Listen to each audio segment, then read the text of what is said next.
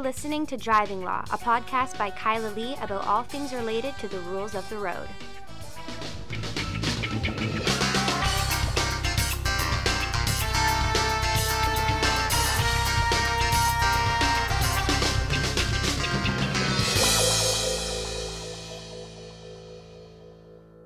Hello, and welcome to another episode of Driving Law with Kyla Lee. I am not Kyla Lee. I am the uh, normal guest host, Paul Doroshenko, and I am filling in for Kyla because Kyla is traveling today.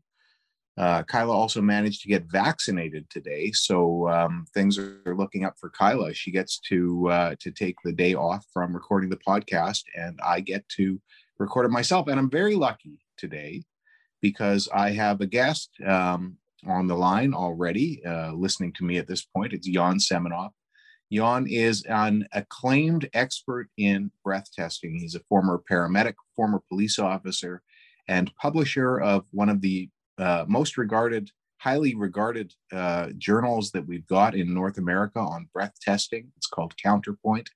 If you are a member of the DUI DLA, it's the DUI Defense Lawyers Association, uh, the uh, you get a free subscription to his journal, which is uh, certainly worth reading if you are a DUI lawyer, if you're interested in uh, impaired driving, breath testing, uh, and uh, and that sort of thing. And he goes, of course, a little bit beyond that too, because he's done some research in um, some of the drug testing instruments as well. So, welcome, Jan. You there?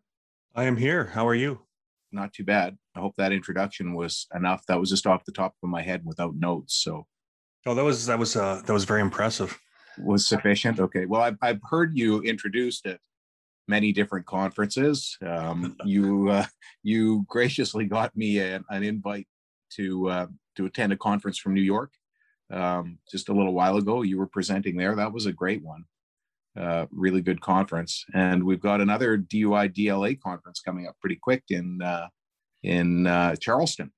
Right. I, I, won't be able to be there on that one, but uh, Tim Huey has already asked me if I'm presenting or willing to present. You know, if travel restrictions, etc., are listed in lifted in in Chicago in the fall, and I wrote back, "Oh yeah, I'm packing my bags right now. I'm I'm ready to go." Yeah, I'm ready for that trip too. I'm looking forward to it. When I are you? Uh, when, nice time to go. When are you so, thinking you might be able to get your shot? Oh, I probably it'll be about 10 days, I think, before I can make my appointment. So probably yeah. about two weeks. It's not, it's coming. it's coming. We we we're opening up in Saskatchewan starting on Monday for 55 plus. And so this is the first time ever I've been happy to be 55 plus. Yeah. Well, I took my dad for his and uh, it was painless. He didn't even notice that it happened. Uh, and he's uh, quite happy about it. It's good because he's, you know, he's 82 years old. He lives on his own. I'm his primary caretaker. Uh, and he has had very little human contact aside from me and some medical appointments over the last year, which is, uh, you know, not a great way to live your life when you're 82. You'd like to be able to have your grandchildren come over and visit them from time to time. You know, absolutely. But I think I think the one thing that all of this has taught me is to cherish those moments that I disregarded before oh, I don't really want to go to my parents' house today. It's, you know, I got other stuff to do. And now you realize really what the important things are in life. Yeah. Um, I'm, I, I, guess I'm I'm apprehensive about so much right now. Uh, I was more apprehensive last year. I'm I'm looking forward to getting back to some uh, version of normal. I'm just trying to figure out how I'm going to manage to get everything done that I need to get done. Um, we uh, we are anticipating that um, there's going to be just so much work in the next little while in the legal community uh, that it's going to be hard to uh, hard to deal with it all. I mean, we're still dealing with our backlog of COVID cases, uh, and I can imagine in the United States. I was talking to Joe Scrofano the other day, and he said the courts are closed down in D.C. and have been most for the most part for the last year. They're they're closed uh, down in many jurisdictions. I've I've probably got and, and I'm no word of a lie, 40 or 50 court attendances that are pending. And yeah. but what I'm starting to see is the numbers ramping up again. So we are unfortunately going to get back to normal and then some. But well, one of one of the things that did not scale back at all for us in British Columbia was immediate roadside prohibitions. And for people who don't know what that is, Jan actually live. He lives in uh, Saskatoon, but he's become quite familiar with them in the last few years. Immediate roadside prohibitions in British Columbia are issued on the basis of a roadside breath test. So it's a an approved screening device called a Alcosensor FST. It's just a handheld device. The police pull you over uh, if it's a it's supposed to be a lawful pullover. They're not supposed to pull you over for for uh, on the basis of your uh, gender or ethnicity for example. Uh, and if they ask you to blow into one of these devices there's two different ways they can ask you. If they ask you to blow into one of them and you blow and you provide a sample that registers a fail you get immediately right there a 90 day driving prohibition. Uh, the your vehicle is towed you have to pay for the storage of that vehicle and the towing for one month. And then you've also got a fine, license reinstatement fee, driver risk premium, and a course you have to take um, before you're back on the road. And it all happens immediately. And it doesn't matter whether or not it's your employer's vehicle uh, or if your employer, if you were driving an ambulance. Um, they'll, they'll oh, wouldn't that ambulance. be something? Yeah, well, it has happened.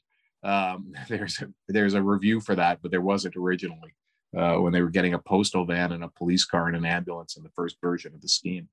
Um, but the um, there's been lots of critics, and I've been one of the most prominent critics about it. But one of the things, one of the advantages of it, was in the pandemic, the hearings take place over the phone, and that has been the case since the start, since September 2010, when the law came into effect. So we have seen that this enforcement has continued. There's been problems with it in the pandemic. Uh, pe- police officers testing people who have COVID and can't provide a sample and shouldn't be, you know, they just look like they're not right because they've got COVID. We've had people who have had COVID and they've got damage to their lungs and have trouble providing a sample. We've got people who are terrified of the police because the police are not using any protection. And so they're refusing. And then we've got police officers not going through all of the pre steps to ensure they're getting reliable samples. But as you and I know, the pre steps really are, are, are not quite what they should be. Well, okay, so I want to I want to comment on a couple of things. And first of all, I want to say that you can tell that you are Queen's Counsel lawyer, Mr. Doroshenko, because that segue was absolutely masterful from the banter that we had right into the heart of the thing. so, okay, let's take a look mm. at um, IRPs. I'm just going to call them IRPs for, for shorthand here, immediate roadside prohibitions, and take a look at at my concerns. And I have to say, at the at the outset, is that I don't really care if the charges are dealt with criminally. I arrested a lot of impaired drivers when I was um, a police officer. I tested a lot of impaired drivers as a as a qualified technician, and I've now been dealing with a lot of these events as an expert for the defense. If your jurisdiction wants to go by immediate roadside prohibition versus a criminal charge, it makes no difference to me because I'm looking at the efficacy and reliability of the investigation. Um, and what I'm seeing overall with the IRPs is a watering down of the investigative techniques used by the officers. Yeah, and I, I mean, the, the manual is published online, and you can see how they do it, and that's the, you know, that's where you discover, okay, they're they're they've they've jumped over a bunch of procedural protections. Well, listen, you, I, I think what we have to recognize first and foremost is that those procedural protections were established going back 90 years the um, Dr. Rolla Harger invented the drunkometer. It was actually called the drunkometer. In 1931, he patented it.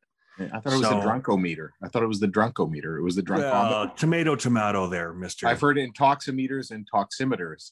So yeah, uh, exactly, yeah. exactly. Well, the the the drunk, blow thingy, drunkometer. Okay. Yeah, the drunkometer, drunkometer. In any event, um, any technology that we put out is going to have limitations in terms of its measurement uncertainty, in terms of its reliability, in terms of its interpretation. I mean, you know, I, I the, the reason we're all not flying, you know, Boeing 747s anymore is because things change and now we've gone to this plane and we're not using iPhone ones because of it, you know, they're they're upselling for the next version. But it's all incremental changes in the technology.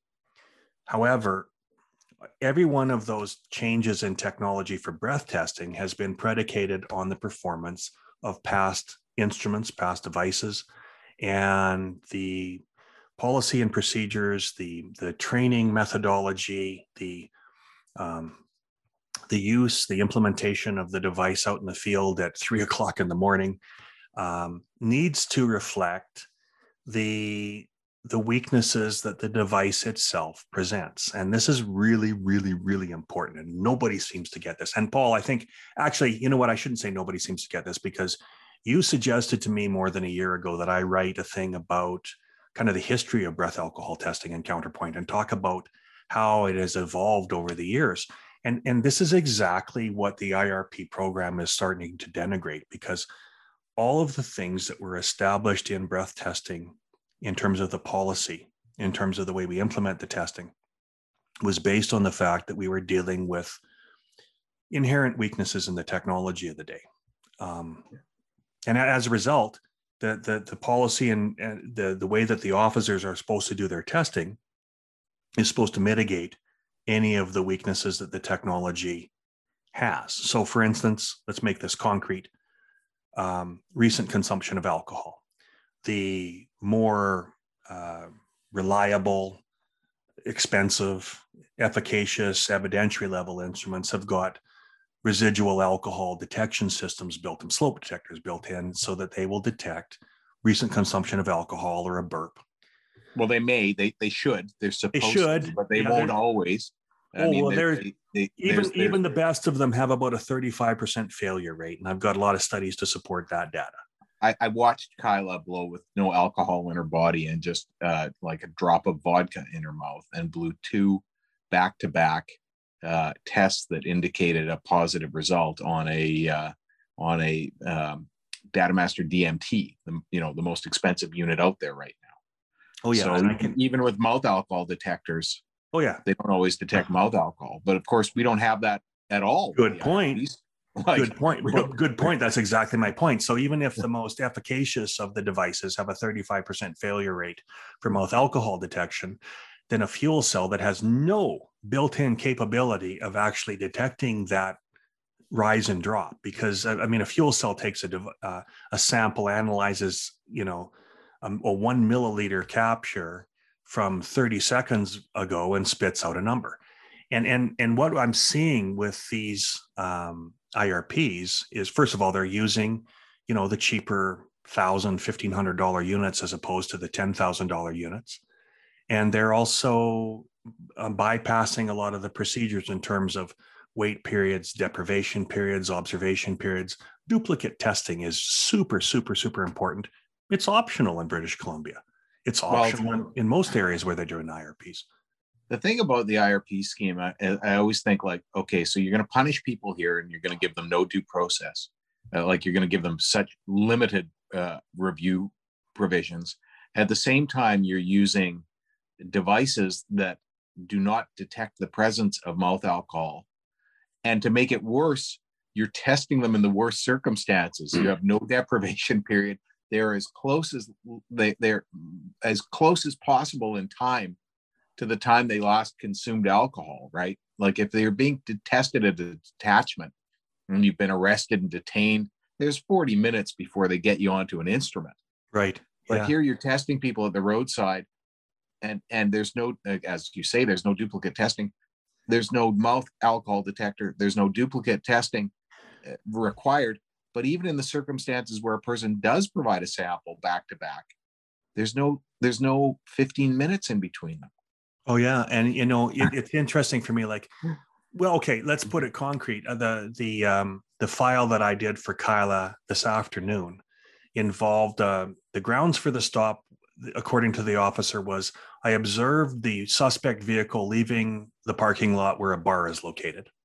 Yeah, so you know that they likely have been drinking recently. Yeah.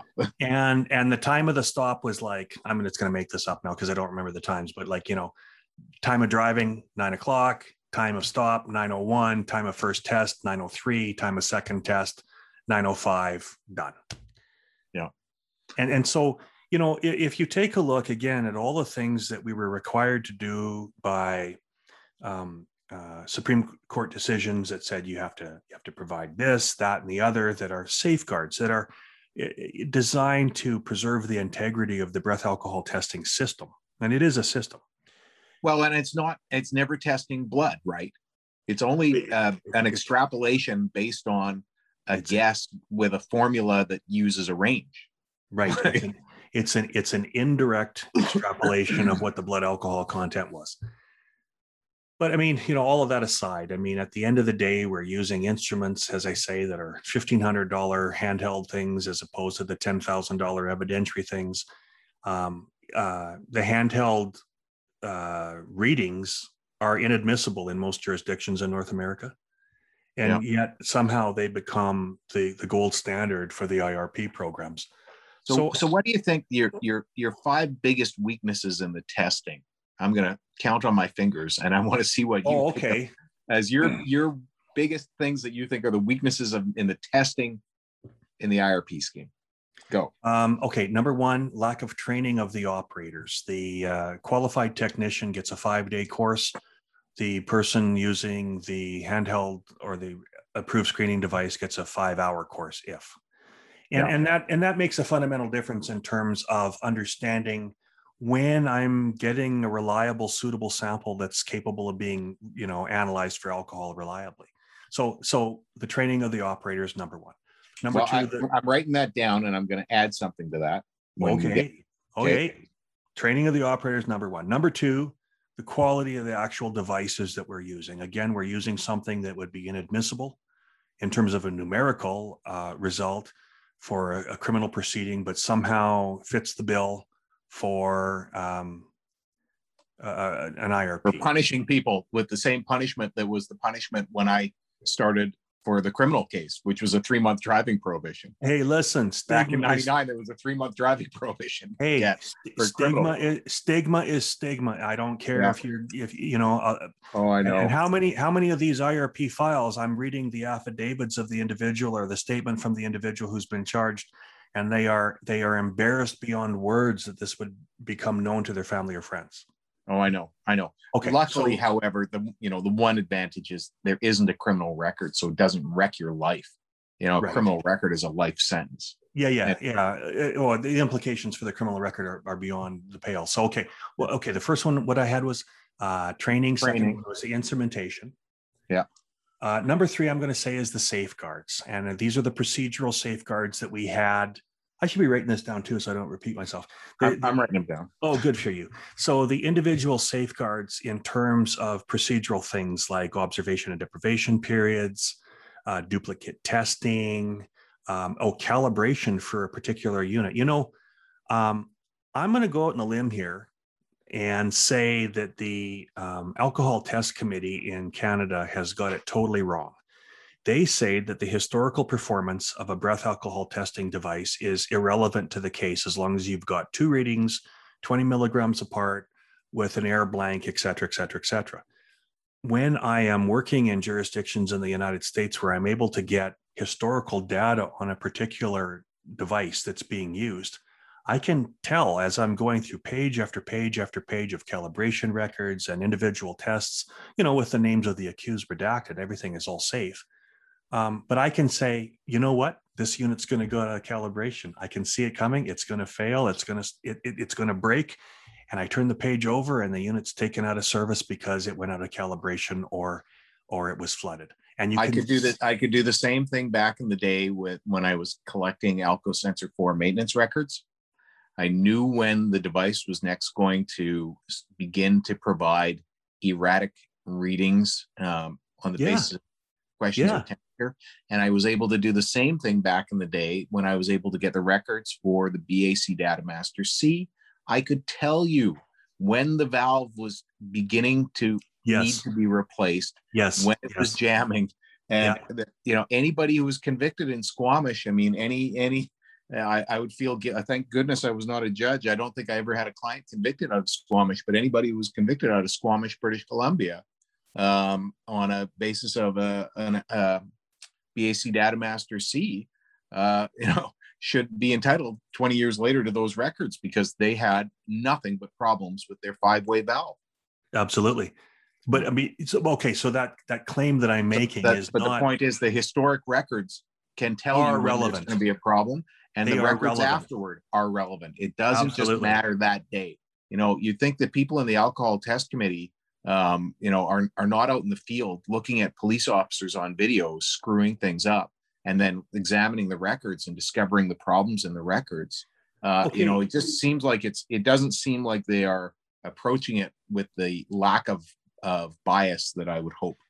Paul, I have to I have to tell you a, a, a funny and interesting, but maybe alarming story about that. I was involved in a vehicular homicide case. I think we discussed this one time before, uh, out of Denver, where a girl was facing 45 years to life for yes, for for an accident.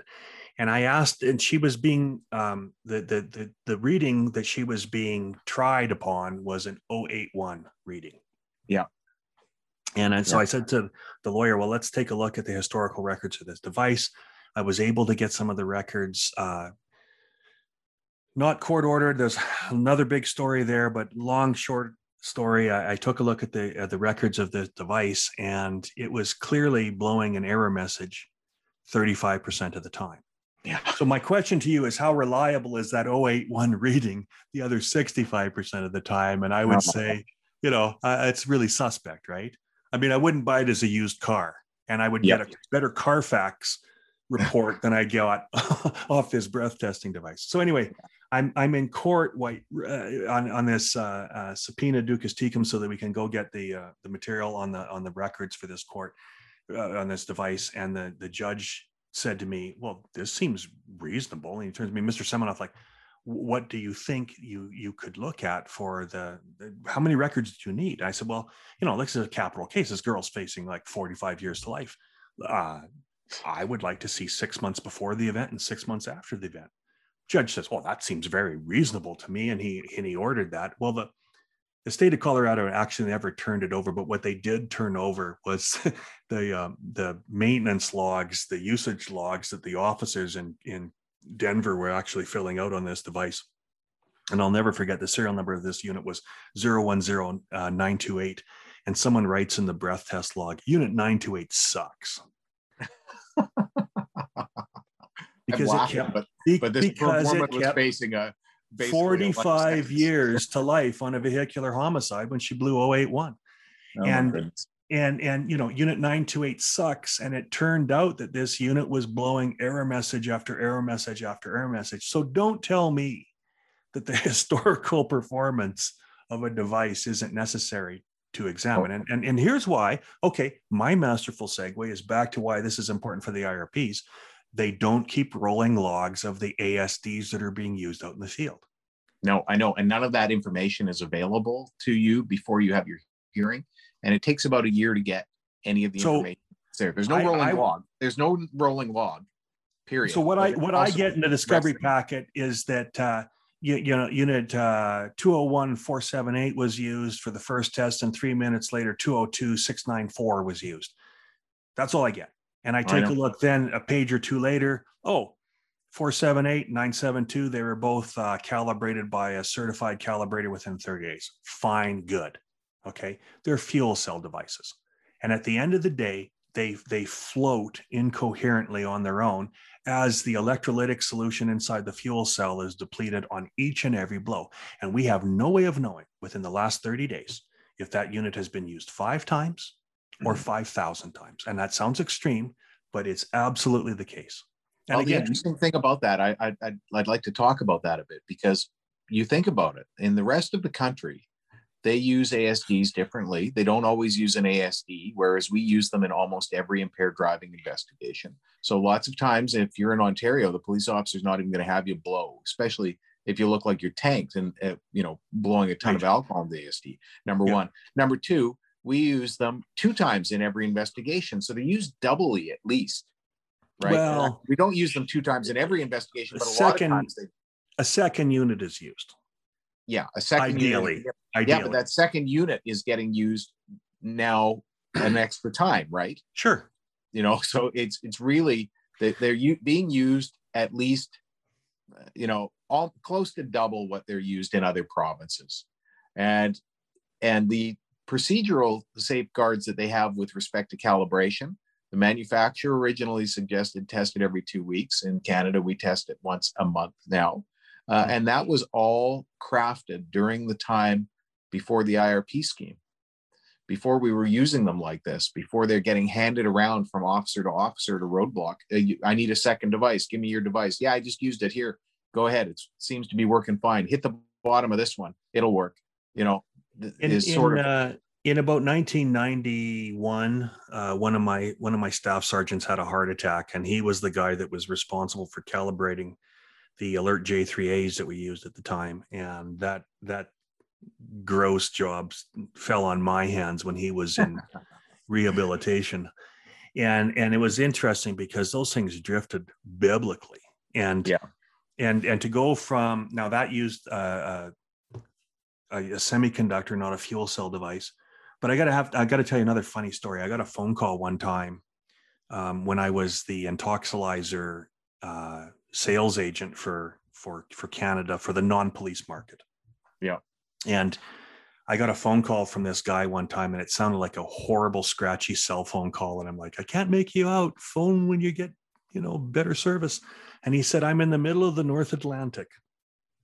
And yeah. we've just done a road, we've just done a screen on the first mate of the ship. I'm on the motor vessel, yada, yada, yada. And we are arriving in Halifax tomorrow morning. And our, I've, I've just had to put my, my first mate in the brig because he's blowing positive for alcohol. And this was, you know, I mean, the Exxon Valdez is still in, in, in memory and everybody's all concerned about these sorts of issues.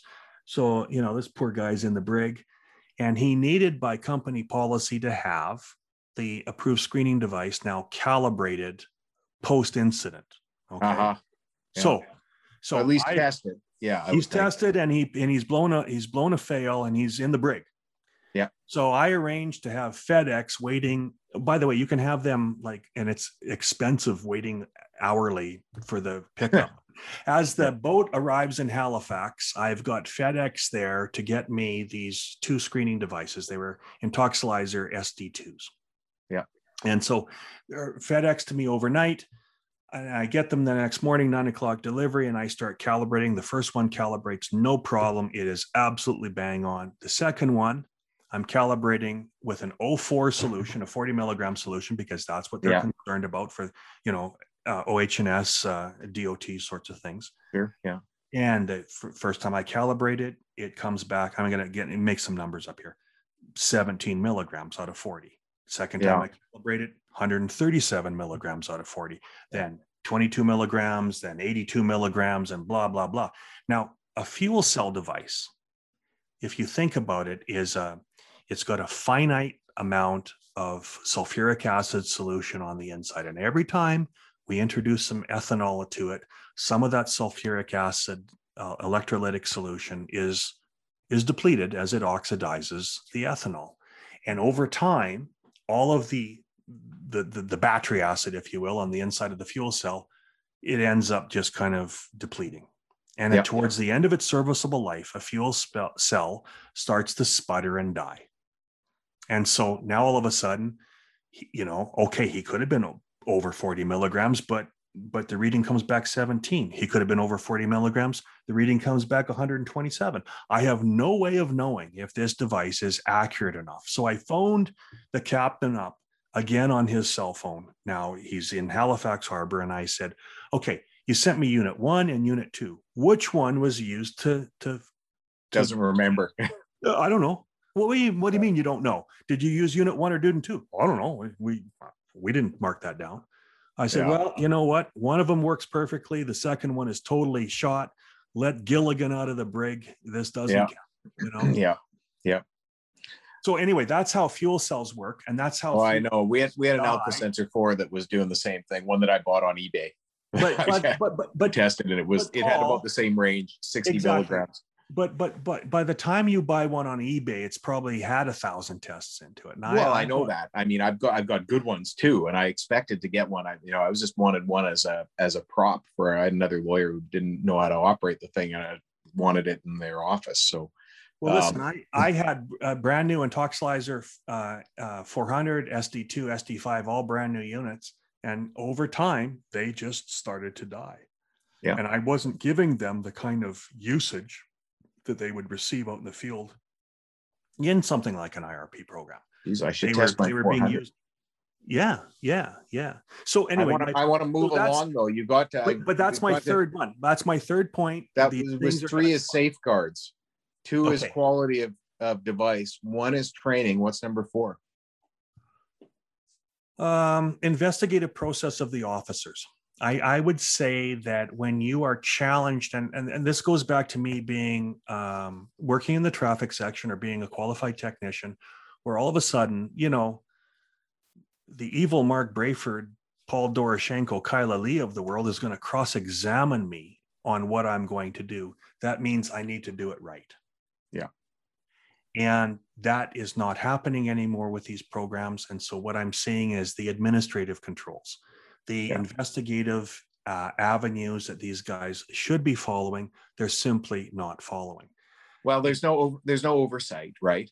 Um, except other officers looking at it, and they're drinking the Kool Aid too, and they seem to have lost their knowledge as well. I mean, we see the quality of the of the uh, information that's provided in the police reports now is just absolutely abysmal and it's gotten worse in the pandemic there's no doubt about it well and the quality i'm seeing in the irps are are really poor. Yeah. And and, and every once in a while i will write back to kyle and i'll say okay this this officer knows what he's doing. It was a really thorough report. He's covered his he's he's covered his bases. And but what i'm seeing overall in those reports is that they're not. They're well they, have gotten they're worse, treating them they're treating them like like a speeding ticket or worse a parking ticket in terms of the investigative I, I hate to use the word the investigative acumen yeah. that you would yeah, otherwise. I, I get it. Yeah. All right. So let's let's move on and see if we've got number five. Do you have a number five? I don't know if I have a number five. I think I think the admin oh, well maybe the administrative controls too. If we can talk about investigative as number four, then the administrative controls, and this goes back to the idea of you know running logs and maintenance records and calibration records and stuff like that. I, I think they're doing a perfunctory job in looking at those. And you know you we have to recognize that I mean, how many times have you got a brand new cell phone, but you still have to reboot it a month later or three weeks later yeah. or whatever yeah. because it's it's uh, it's it's acting flaky. So I think we need to acknowledge again, and I said this uh, 30 minutes ago. Breath alcohol testing is a system. It's the spokes yeah. of a wheel. You have to take a look at the training. You have to take a look at the procedures. You have to take a look at the calibration records, the maintenance records. You have to take a look at the operational issues that are being done, the you know all of these things are part and parcel to creating holistically a reliable result and that's what we want is a reliable result and at the end of the day i mean i, I got a file this morning from a, a, lawyer in texas and i took a look at it and and i went through it and problematically i mean it, it, you know, when you take a look at the numbers at face value yeah this this really does look like a problem but when i drilled down and took a look at, at, at what I was really dealing with and grafted out, I, I phoned the lawyer back up and I said, everything was done correctly. The breath results are reliable. There's nothing I can do to help you out, but this is the information that that you need to know. Yeah. Right. Well, you got to be able to advise your clients. So that's what we appreciate from you is that you give us the straight goods. Um, I'm going to add two things to your list of five uh, and I'm just going to add them in there. I'm not I'm not adding to the list of five. I'm adding just to the the points. When you talked about safeguarding, one of the big concerns that I have with the IRP scheme, when we've taken away all of these safeguards, um, I you know my personal view is that the uh, the um, tendency should be to revoke if any of those things are uh, a, a, question, and of course the tendency of the tribunal is to uphold it and to sort of reverse engineer upholding it. But the uh, my next concern in there is no 20 milligram difference because the devices that we use in in British Columbia and in Canada just say warn or fail. Okay. No idea if the person blew 320 the first time and 160 the second time, at which point you would know if there's more than 20 milligrams difference, you would know that there's a likelihood of mouth alcohol. Okay. And it's such a simple correction for them to do. It's a software change. And if they gave us that, if they gave us a reading and could Yeah. show that they were within 20 milligrams, I'd be a lot more comfortable with it. A 15 minute wait period, which you could do, you could lawfully do it. I mean, the police could say, look, um, or the, the the police could probably do it as a policy, but the the uh, government could certainly say you've blown fail once. The police officer can look to see whether or not you're a proper candidate for the IRP scheme, and if you are, 15 you minutes will wait later, you 15 minutes provide- later. Yeah. yeah, yeah. Or or you- Okay. you, have the option of leaving. You can tell them you have the option of taking another sample in 15 minutes. 15 minutes is usually enough time to for residual mouth alcohol to dissipate. Do you want to wait the 15 minutes and do another test? Right. Okay. You know- so uh, that you know what, I want to change my answer because that actually should have been number four. Um, Yeah. That is actually really important, and I mentioned this in the counterpoint article I just did about the IRPs. Is the fact that they are pass, warn, fail doesn't give us enough resolution, and I mean in terms of resolving. I mean, think about megapixel for your camera here. We're we're taking a look at the 1.3 megapixel from the early 1994 digital camera versus the 24 megapixel on the on the modern cameras. And so with that pass warn fail. Now let's take a look. Nobody cares about the pass. Nobody cares about well, they don't really care about the warn, but the fail. And your point is exactly right. And this is the point I make in the in the in the counterpoint article. The first reading could be 450 milligrams. The second reading could be 81 milligrams, right? Yeah. And both of those 100, 102. Both of them are unreliable. You got Yes. that much. No, it doesn't matter. exactly. They're both unreliable. You've got But to what I'm saying is, Yeah. I'm, I'm picking those numbers for a particular reason because both of them will generate a fail on the Yeah. on the ASD device, the the Alco Alco Sensor FST. 450 milligrams is like uh, dead you- from alcohol yeah. poisoning. Yeah, and that's the other thing. I mean, you know, weigh it against the symptoms. Right. Um, you know, you can have somebody with uh, with no symptoms and they blow a fail and they're denying consumption. That there can be a problem. Uh, Right. it could be mouth alcohol. You've Yeah, got could be. somebody with with um, you know, uh, but but a trained and qualified operator is going to take it and let's use some real realistic numbers a trained and qualified operator is going to say okay he blew 180 milligrams on the first test and 90 milligrams on the second test three minutes later you can't physically eliminate that amount of alcohol it must therefore Yeah.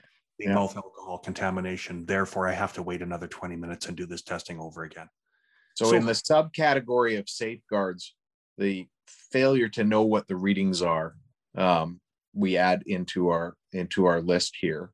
what And was your what I- was your other one My other one is on under your um, uh, administrative controls.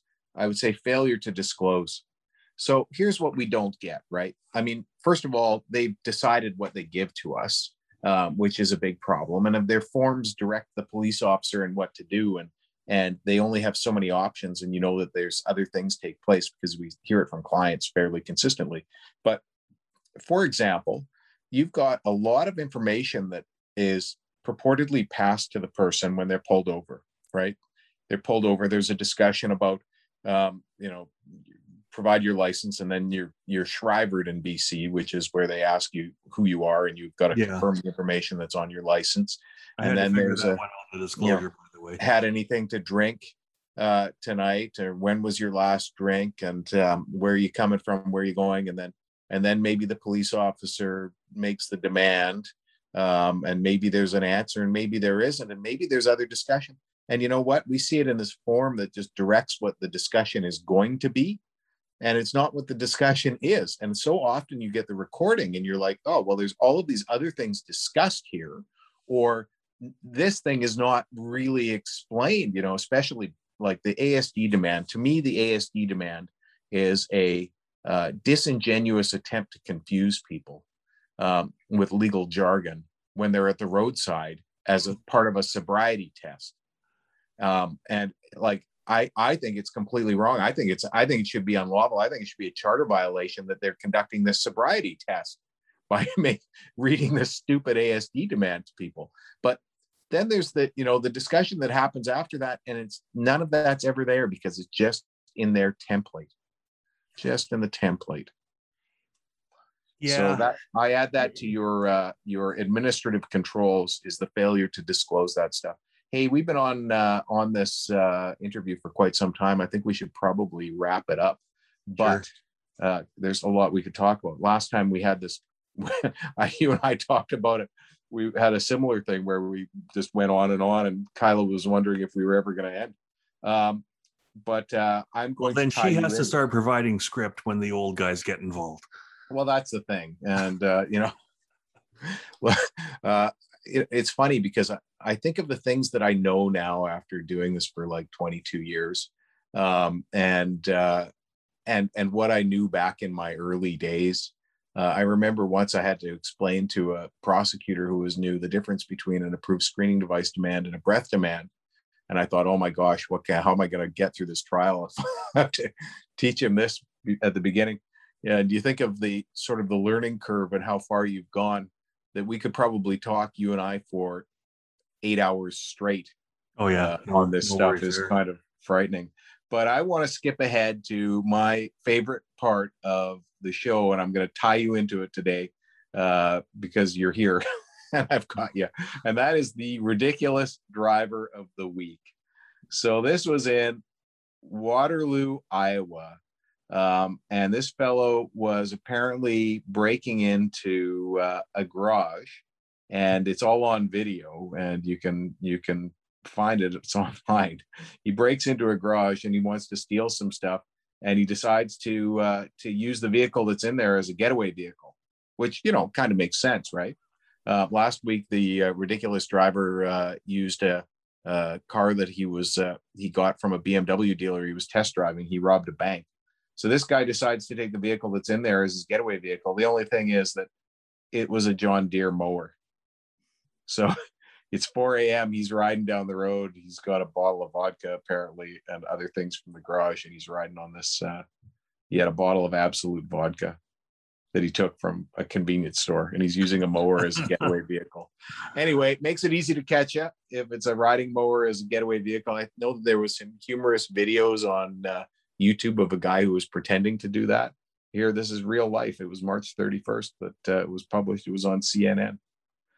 So, I got a I got a, a, a case about two years ago from the Swift Current RCMP where they were charging a person for for driving a, a motorized wheelchair out of the bar. Yeah. Para, paraplegic uh, driving a motorized wheelchair and he had the the little orange, you know, the little plastic flag on the yeah. on the back of his chair. And you know what? He was drunk. There is absolutely no doubt in my mind. The, and uh, he was two blocks from home in his wheelchair, and they charged him for drive while impaired. Well, our former federal uh, justice minister, that's what she wanted when she changed the criminal code. I'm sure the Crown Counsel in Saskatchewan dropped that one when they looked at it. I'm sure they didn't want to be connected to that. But uh, they, uh, negative, sir. No, it. Uh, they proceeded with it? it, it. They proceeded with it. Yes, sir. Oh my gosh, I don't want to know anymore. You're just going to wreck my night. That's terrible. the uh, Kyla was uh, was discussing with um, somebody this week uh, the charge approval method that we use in BC. It was like some government organization she was talking to, and um, I don't know if she was discussing this or somebody else was discussing it and she was relaying it to me. I don't know. I'm just I'm, this is like fourth hand hearsay. You can see the quality of the evidence.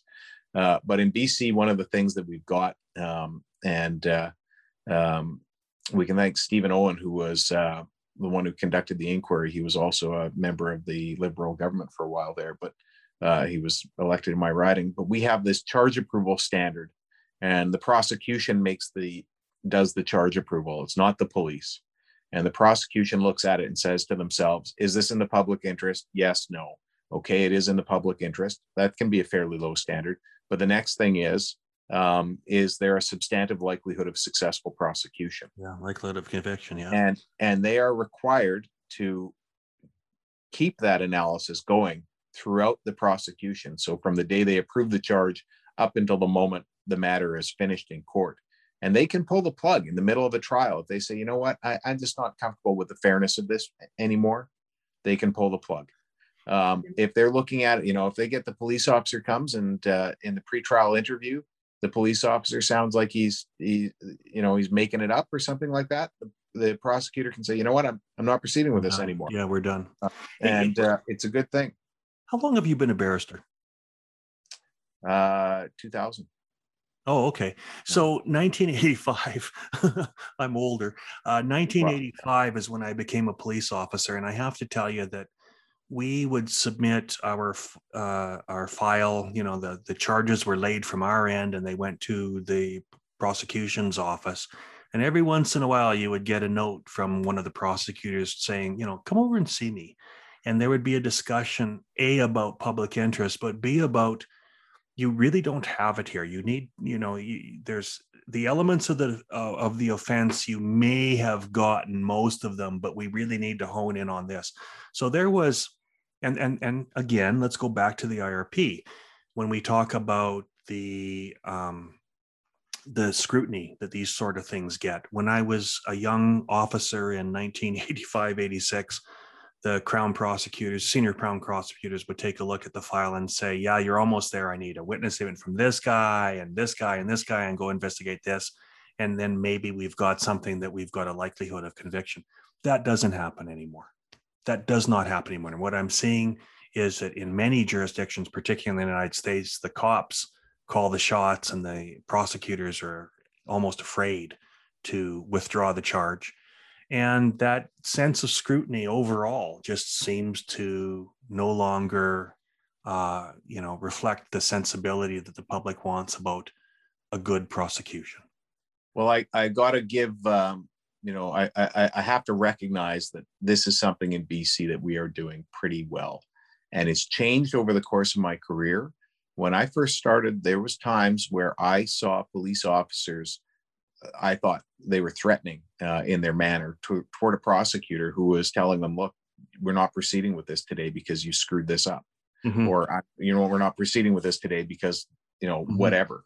Um, yeah. And uh, I saw you know police officers corner prosecutors in the hallway of the main you know courthouse at 222 Main Street, and mm-hmm. I, I've not seen that in 15 years. I saw it in the first five years of my practice, and I think it's really an issue of recognition has you know become deeply uh, ingrained now here in BC that this prosecutorial discretion is necessary. But of course, we also have the the other side of it um, where you know there's there's the prosecutorial discretion. Sometimes the prosecutor should be exercising discretion, and they're not because of their you know personal beliefs that get involved in the thing um, right. which I, I, guess always is going to happen. It's people, after all, who deal with the justice system. But anyway, that's my separate rant. I got to thank you. Um, this was a great discussion. I really enjoyed it. Always enjoy it, Paul. And I and I really hope that uh, that it managed to record. So, but if it didn't, if it didn't, we could have another discussion first yeah, thing tomorrow if, morning. If it doesn't record, then I'm going to come back and be, you know, not as erudite as I thought I was now. Kind of. You know what? We'd probably yeah. Well, it depends if you have a drink. The uh, the uh, I I remember once that I uh, was working on some project in university and I lost it on my computer system and I thought, oh my god, I'll never make anything that good again. And I went to do it again and it was that much better the second time around. So if we have to do it again, we'll do it better. I I have notes we can work with anyway, if you need to get a hold of Jan Semenoff, you can certainly Google him. Uh, you'll probably get his uh, his website for his photography. He's got he's a fantastic photographer. Um, you can certainly call myself or Kyla.